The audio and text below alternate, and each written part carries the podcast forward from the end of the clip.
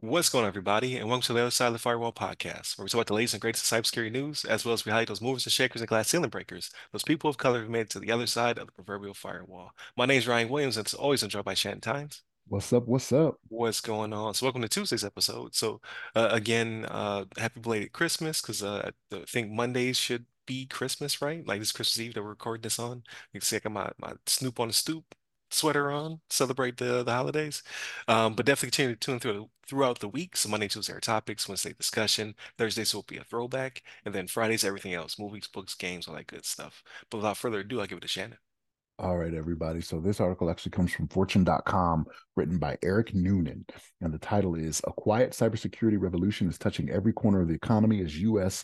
allies pull all the levers to face new threats. So what this is, is that the government is doing every regulatory thing they can to try to enforce cybersecurity rules and enforce mandatory cybersecurity minimums, right, on the entire economy. Now, some people are going to be like, "Hey, this is overreach," right? Like, and I get it, I kind of understand it, but the what they're doing now, though, is they're they're making it to where if you have to deal with anything that's one of the uh, what do they call them the 16 pillars um, of the U.S. economy, uh, you have to 16 critical infrastructure sectors is what they call them. Um, you're going to be doing reporting there's a minimum standard you have to keep to or you're going to you're going to get punished for it right? So like when they talk about the critical infrastructure sectors right like to list them because i was like what are the what is the 16 i was thinking to myself i was like that seems kind of high. And and here they are right? And i was like okay this is pretty much everything and anything you can think of is going to touch one of these 16 sectors, right? So it's chemical sector, commercial facility sector, communication sector, critical manufacturing sector, dams sector, like water and dams. I didn't even realize that was by itself, right? Defense industrial base sector, um, emergency services sector, energy sector, financial services sector, food and agriculture sector, government facilities sector, healthcare and public health sector, information technology sector, nuclear reactors, materials and waste sector, transportation system sector, water and wastewater systems, right? So, like with all of this, like there's nothing there's nothing in the U.S. economy that won't be touched with all any of those 16 having to have a minimum minimum cybersecurity reporting, right? So like they're getting they're getting to the point where they're like, okay, enough is enough, right? Like they're trying to make every regulatory thing they can do that they can make mandatory. They're trying to make it happen, right? So um, they they are what, what this is going to do again, some people are going to argue government overreach, right? But like I, have told you guys in the past, and I'm I'm, I'm kind of saying it now, right? I'm I'm the Patriot Act guy, right? Like so, let's go out there and and get ahead of some of these things, right? Like if it's if it's a matter of, you know, um, uh, some small company, right, is doing something. It, it, only takes a small company, right? You don't have to be major um, uh, to affect the U.S. economy in a bad way, right? Because as it as it works with hacking, it's like people can get in on, on the ground floor in a small company, right, and then just expand from there, right? Because that small company touches this company, it touches this company, that touches this company, right? Or they're using a tool that's used across multiple companies, right? That gets that gets uh compromised, and then they're doing it that way, right? But um yeah, this is something I actually like to see, right? And the thing is, it's not like they're trying to enact new things. I think they're just trying to with the with the cybersecurity um, compliance that's already out there. They're just trying to bear down on it and, and be a little bit more serious about it, right? Um, so if you're a DoD contractor, like you're already going through different programs, right? Like you have the Defense Federal Acquisition Regulation Supplement, uh, the DFARS, CMMC 2.0 programs about to about to jump off cybersecurity maturity model certification. Um, government contractors outside of defense efforts are, are going to be required to do this, right? So, like, um, again, like if you're already working with the government, they're already like, hey, these are the minimum things we want to do, right? And so their whole pulling all the levers, what they're talking about is every regulatory lever available, right? Um, they want to enforce mandatory cybersecurity minimums on the entire economy, right? So this goes to and, and, a reference they have in the article here they were talking about mandating like when it comes to things like seat belts airbags and safety things in automobiles that's what they're that's the route they're trying to go right? So like i know when seat belts first became something that was mandatory like i've talked to some older people that were like ah i didn't like it. You know what i mean? Like as they started buying more cars and it was mandatory ah, i didn't like it. But there was a reason for it right? Like people were dying at a disproportionate rate when they were in car accidents right it's not to say, and I'm not going to sit here and say because someone hacked you, you're going to die. It's not that dire, right? That's not what I'm saying.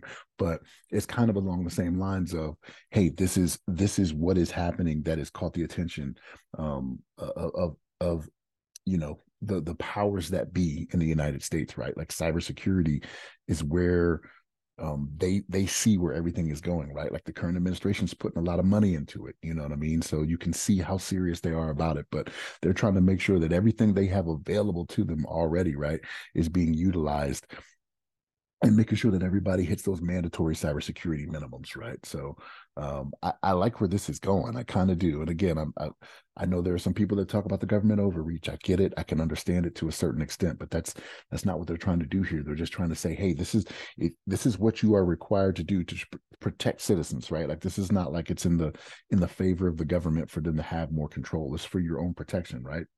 So, uh, yeah, this is I like it. I, lo- I love to see it, right? But we'll see we'll see what actions follow on with this, right? Like t- to just say this and then not enforce it, like what does that really do for you? It's like, okay, we're going to do these things, but you got to have the enforcement piece of it, right? Which is going it's going to cost money, right? Like we I know we don't have the personnel um to enforce all of this like they want to, especially with those 16 sectors cuz some of them I was just like, man, I didn't even know that was a thing. you know what I mean? Or I thought it maybe would fall under something else, but yeah, they're trying to make it happen, and I'm all for it. But Ryan, what's your thoughts on this?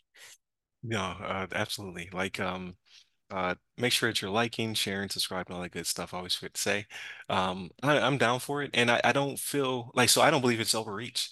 Uh, I don't, I don't believe that, or I should say, I don't believe people should see it as overreach, uh, because it's not it's not big government telling you you can't make your password password and username username, right? That's not what they're saying. They're saying that Xfinity or T-Mobile or uh, your uh, Oldsmar water plant can't do that in order to protect you. So I, I think I think at the end of the day, like this is pro-consumer. I, I believe uh, it's a step in the right direction, uh, and and just enforcing the standards as opposed to um, trying to trying to uh, recreate the wheel. Like it's just saying like, hey, here is the frameworks you should be using anyway, and here is how we're going to make you double down on it, or you're going to receive a fine or a penalty or something like that.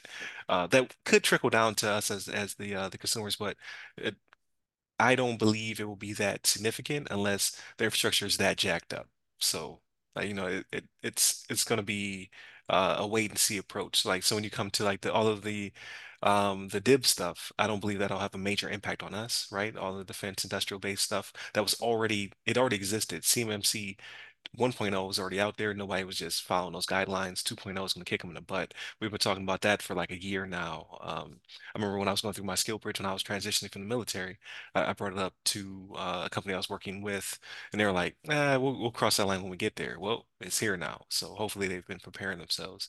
Uh, and then we've talked to Darren King uh, in the past on the Ask a CISP show. I'm going to have him back on in January because now that things are starting to actually uh, go into effect and, and uh, and kind of become the the standard. He wants to come back on and kind of talk about what that looks like and uh, how uh, his company is is able to support other businesses to make sure they're ready and compliant for 2.0. So look for that like mid-January to the end of January. Um, but it, it's at the end of the day, these things are already out there. They should be following them because uh, we, we talked to uh, Michael Ware, Department of Energy, right? We've talked to um, uh, Chelsea Pierre, like she does a bunch of stuff in, in, in the DIB as well as getting people ready. Um, there, there's been a lot of people who've come on the, the podcast to, to, to preach this uh like get ready it's coming and now it's finally here. So uh it, it just fell on this this administration but it's been building up for several administrations beforehand right? We're just finally getting to a place where uh we it can be enforced. Um so like again no matter what sector you're in you will have to be compliant uh or else the government will be coming after that butt right? So at the end of the day, you should be preparing yourself for this uh, eventuality. Uh, but also, if you're looking to break into cyber, this might be the time for you because they're going to need a lot of help in that regard, right? Like so the government's plussing up. Uh, you have uh, contracting side is definitely plussing up. Uh, if you want to come to the, like I, I call it the boring side, but very lucrative GRC side, right? That's the assessments, evaluations, compliance, and risk.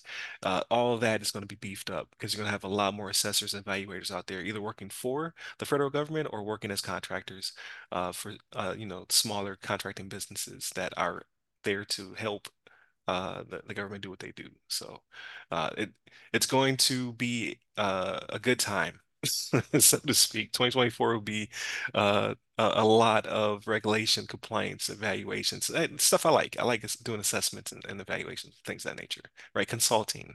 So I, I think 2024 will be that year. So whether you're on it depends what side of the fence you're on, right? Like if you're a person who has been dragging their feet, it's gonna be rough for you. If you're a person who's trying to, uh, you know, uh, gain business, find clients, and things of that nature, it's gonna be it's gonna be a lucrative year for you. Like because you, you'll be in uh, in need um, out there in those uh, those streets, especially on the federal government side. So yeah.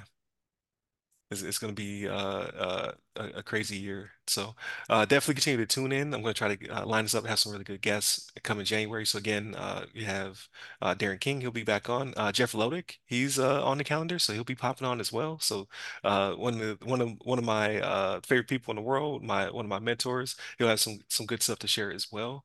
And then we're just trying to line it up for the rest of the year, right? Get more people on the show to kind of break down what what they're what they do, how you can either follow in their footsteps or chart your own path within cybersecurity.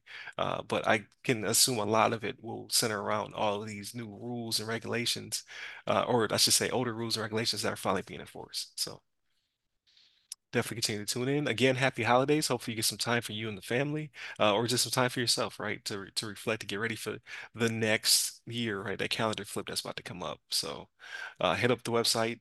Uh, hit up all the websites that go by our name. You can hit me up personally. I'm at RyRy Security Guy. That's R-Y-R-Y Security Guy. You can find me on LinkedIn, Clubhouse, Twitter, and Threads. Stay safe, stay secure.